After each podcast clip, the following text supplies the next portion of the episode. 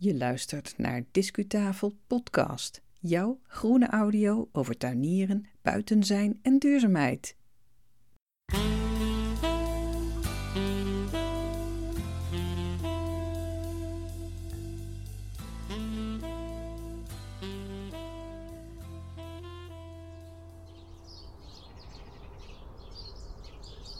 Nou, de huismusjes hebben goed geluisterd naar het thema van het jaar 2024 van Vogelbescherming Nederland. Want dat thema is helemaal aan hun gewijd, de huismus. En je hoort waarschijnlijk op de achtergrond, ik sta nu in mijn tuin, hoor je de mussen kwetteren. Ze hebben de gewoonte om bij tijd en wijle onze tuin aan te doen en dan altijd in massale troepjes en te genieten van het vogelvoer dat ik heb neergestrooid. En van de boom die bij de buren staat. Dat is een favoriete plek van ze. Hallo, je bent er weer bij Discutafel Podcast. Dit is alweer aflevering 163 trouwens. En die hebben we online gezet op 25 januari 2024. Je luistert naar de stem van Yvonne Smit. De vorige keer bij Discutafel spraken we over lagen in een voedselbos. En we gaan daarover verder in deze aflevering. Maar mocht je bij het luisteren zo direct even wat achtergrondinformatie nodig hebben, dan adviseren we dus om even ook terug te luisteren naar de vorige aflevering. Dat is uh, aflevering 162. Plaats van handeling is weer Voedselbos de Overtuin in Rotterdam. En tussendoor geef ik je ook nog wat kennis mee over het fenomeen voedselbossen in het algemeen. Ga je weer mee?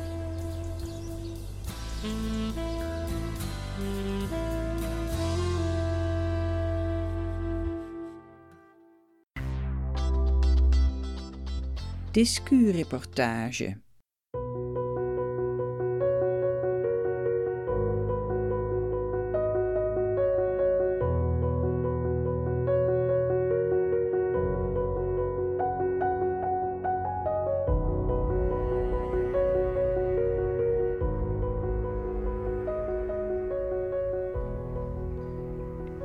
De overtuin is niet zo heel groot. Als geïnteresseerd eh, plantenliefhebber en tuinier loop je denk ik in een half uur tot een uur loop je rond. Maar hier en daar staan wel bankjes waar je even lekker kunt gaan zitten om van de tuin te genieten. Er staan informatieborden en die geven informatie, maar niet te veel, niet te weinig. Eigenlijk precies goed om de informatie goed in je op te kunnen nemen. En om de ideeën van een voedselbos te demonstreren, hebben ze hier vier zones ingericht. Daar zijn dus die voedselbosprincipes toegepast. De eerste zone is de voedselbosgaard. De tweede het organisch voedselbos. De derde heeft de mooie naam zonrijke oeverzoom. En de vierde, misschien nog wel een mooiere naam, dat is namelijk het schaduwrijk woud.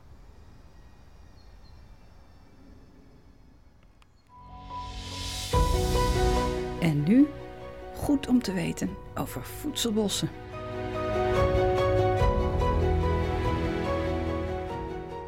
Dat verhaal over die, uh, die lagen in een uh, natuurlijk bos of in een voedselbos. Uh, daar wil ik toch nog even iets meer over vertellen. Want waarom nou toch is dat nou zo interessant en praktisch. Nou, het is interessant omdat het de natuurlijke ontwikkeling is. En die natuurlijke ontwikkeling die is er niet zomaar. Dat is omdat op deze manier alle, uh, jij zou kunnen zeggen, alle ecologische niches die een plek heeft, worden benut en worden, worden gevuld. En uh, de, de krachtbronnen zoals de zon en, en, en, en het water en bodem, die worden eigenlijk optimaal gebruikt op deze manier door alle lagen die er zijn. Um, voor een tuinder, tuinier is het ook heel prettig om te merken dat je veel minder werk hebt aan een tuin die dit soort lagen heeft. Er groeien minder ongewenste planten. Um, je hoeft minder vaak water te geven. Uh, de planten, de lagen, zorgen eigenlijk voor elkaar wanneer dat evenwicht eenmaal is ontstaan. En de opbrengst per vierkante meter wordt groter, omdat je echt bewust gebruik maakt van al die lagen, van de bovenste kruintje van de grote bomen tot en met de knolgewassen en andere planten in de bodem.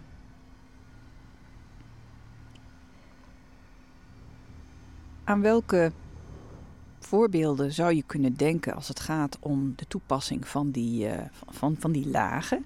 Nou, um, de noten- en fruitbomen bijvoorbeeld, voor de wat hogere, uh, voor de wat hogere lagen. Denk aan uh, tabbekastanjes, walnoten, appelbomen, perenbomen, kersenbomen. Daaronder kun je weer struiken planten hè, voor de volgende laag, zoals hazelnoten, frambozen, bosbessen. Ehm, daartegen kun je weer eetbare klimmers laten groeien bijvoorbeeld de, de Japanse wijnbes of de braam. En um, daaronder of in open plekken in het bos kan je weer um, andere zaken planten, zoals uh, groentes, bloemen en kruiden. Bijvoorbeeld daslook, muntsoorten. Dan zijn er nog de knolgewassen, zoals bijvoorbeeld de aardpeer en de jakon. En de bodemkruipers, zoals aardbeien. En wat ik afgelopen jaar heb gedaan, de pompoen. De pompoen is natuurlijk ook echt een mooie kruipende plant die uh, ook nog opbrengst oplevert. Ook nog.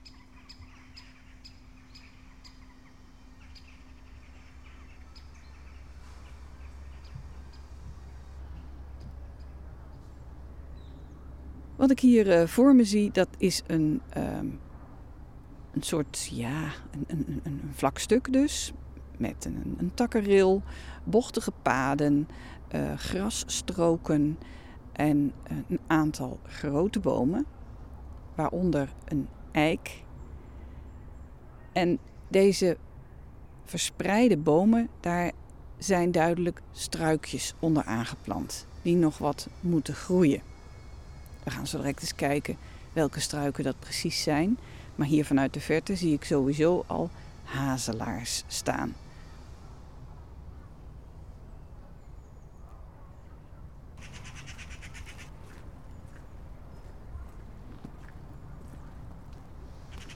Nou, ik ben intussen even iets verder in het schaduwrijk woud. En ik heb uh, de struiken op naam gebracht, maar daarvoor had ik wel de kaartjes nodig. In de shownote die bij deze aflevering hoort, zal ik ook uh, die soorten nog even noemen, met zelfs de Latijnse namen erbij. Maar degene die ik heb gezien, dat is de Koreaanse peperstruik, de augurkenstruik, de mini kiwi en de pauw pauw. Um, voor mensen die nog niet zo met um, permacultuur bezig zijn, zullen deze namen misschien wat vreemd voorkomen. Maar met name die mini kiwi en die pauw pauw, die kom je wel vaker in de literatuur tegen.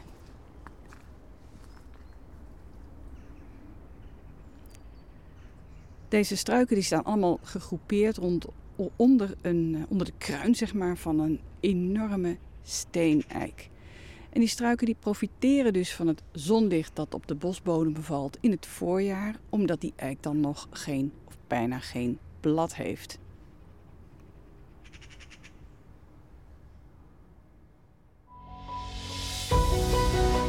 Nu goed om te weten over voedselbossen.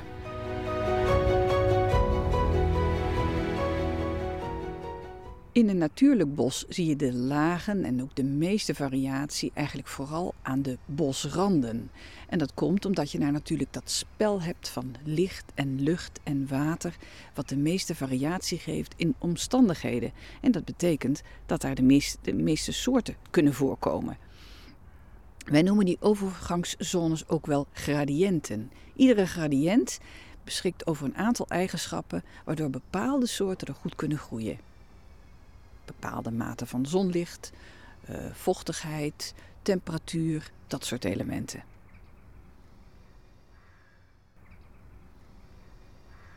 Een, uh, een van de vier zones waar, de, waar Voedselbos de overtuin uh, mee werkt, is die van de zonrijke oeverzoom. En daar kan je het ook goed zien. uh, die lagenopbouw. Want het begint namelijk bij de vijver. En de vijver heeft een heel belangrijke functie als temperatuurbuffer. Je kan je voorstellen dat dat vijverwater in de loop van de zomer behoorlijk opwarmt en langzaam maar zeker de warmte afgeeft aan zijn omgeving. Zelfs in de winter is het in de omgeving van het water vaak nog iets minder guur dan verderop. Dan krijgen we de lage beplanting en dat gaat zo langzamerhand over in de hoge bomen. Die vijver, die, is, uh, die vijveroever, die is gericht op het zuiden. En dat betekent dat de planten hier volop zonlicht krijgen, maar ook voldoende water. Want Trompenburg en ook de Overtuin ligt in een gebied dat van oorsprong erg vochtig is.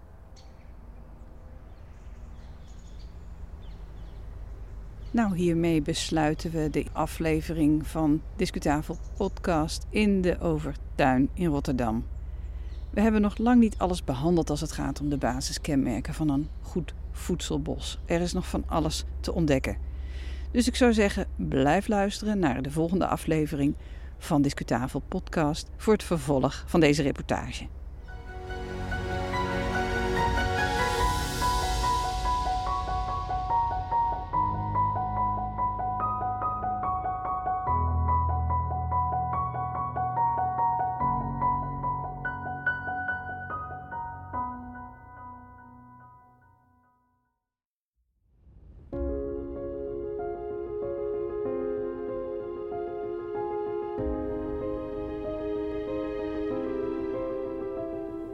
Vaste fans maken het mogelijk dat Discutafel blijft bestaan als onafhankelijke podcastmaker. Word jij ook zo'n vaste fan? Dat kan via het donatieplatform Petje Af. Je kunt eenmalig een bedrag naar eigen keuze geven of je neemt een zogenoemd gekleurd petje af. Dat zijn donaties voor een wat langere tijd. En je krijgt dan ook iets extra's. Die acties die maken we bekend in onze podcasts. Ga naar onze pagina op Petje Af voor meer informatie. En die pagina die vind je op petjeaf.com slash discutafel. Ben je al fan? Of word je het snel? Dankjewel.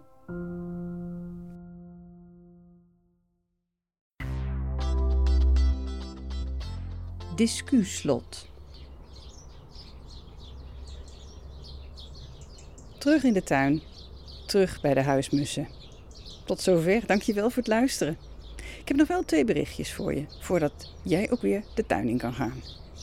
Ten eerste wat petje af betreft, als jij, waar je zo net juist iets over hoorde. Het is echt heel fijn dat luisteraars in ruil voor de groene audio een bedragje overmaken. Maar de podcast is bij lange na niet kostendekkend, zelfs als ik de uren niet meereken.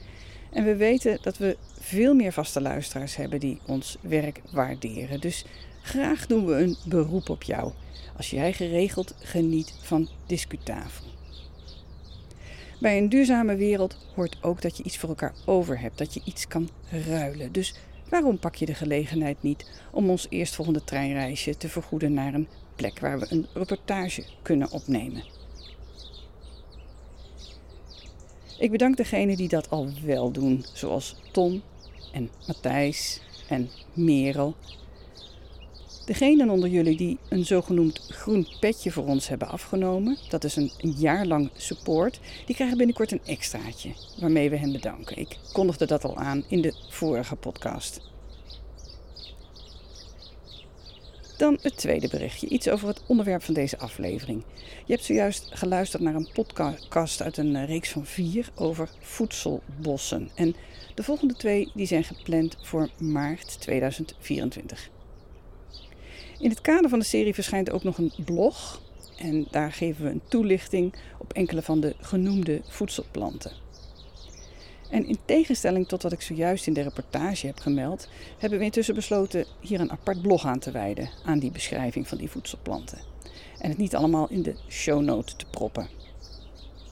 Je ziet het vanzelf verschijnen op discutafel.nl en we maken er natuurlijk ook melding van in onze nieuwsbrief Discupost.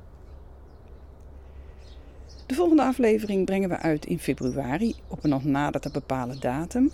Dat zal een aflevering in het Engels zijn voor ons wereldwijde publiek. En we gaan dan een bezoek brengen aan het Garden Museum in Londen. Ga intussen lekker naar buiten. Graag tot de volgende keer.